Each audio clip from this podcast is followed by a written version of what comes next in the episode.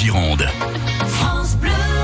7h57, il est là pour vous tous les matins sur euh, France Bleu Gironde pour euh, vous raconter une belle histoire entre passé et présent, mais en tous les cas en Gironde. Bruno Beurrier.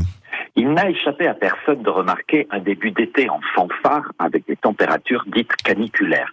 Météo France nous apprenons que le mercure ne va avoir de cesse de grimper durant toute la semaine. Mais de qui parle-t-on? Première hypothèse, la planète Mercure, la plus proche du Soleil et la moins massive du système solaire. La planète a été nommée ainsi par les Romains à cause de la vitesse à laquelle elle se déplaçait. Je ne vois pas personnellement la planète Mercure grimper dans le système solaire et d'autant plus grimper où? J'abandonne donc cette hypothèse. La deuxième, le dieu Mercure de la mythologie romaine, dieu du commerce, des voleurs, des voyages et, de la, et le messager des, autres dieux. Et dans mes souvenirs sur l'Antiquité, je n'ai jamais entendu parler de Mercure grimpant le mont Olympe ou même grimpant au rideau. J'abandonne cette deuxième hypothèse.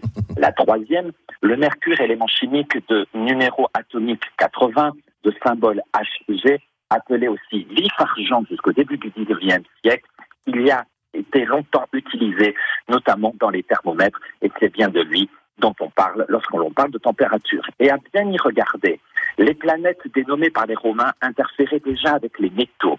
L'or était attribué au Soleil, l'argent à la Lune, le jaunâtre électron à Jupiter, le plomb à Saturne, le feu à Mars, le, métal de cypre au cuivre à Vénus, l'étain était attribué à Mercure jusqu'à la découverte du vif-argent.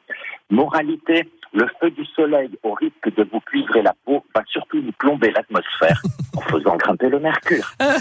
C'est joli la, la chute. Bruno Beurrier, euh, tous les matins, vous m'avez rappelé le tableau des correspondances chimiques, là, les cauchemars à apprendre ce truc. Bon, Oui, oh là là oui. là. Heureusement que c'est derrière nous cette affaire. Bon, vous les jeunes, vous révisez bien en tous les cas hein, pour, pour le brevet qui est reporté. Euh, Bruno Beurrier tous les matins avant 8h. À demain Bruno. À demain, bonne journée à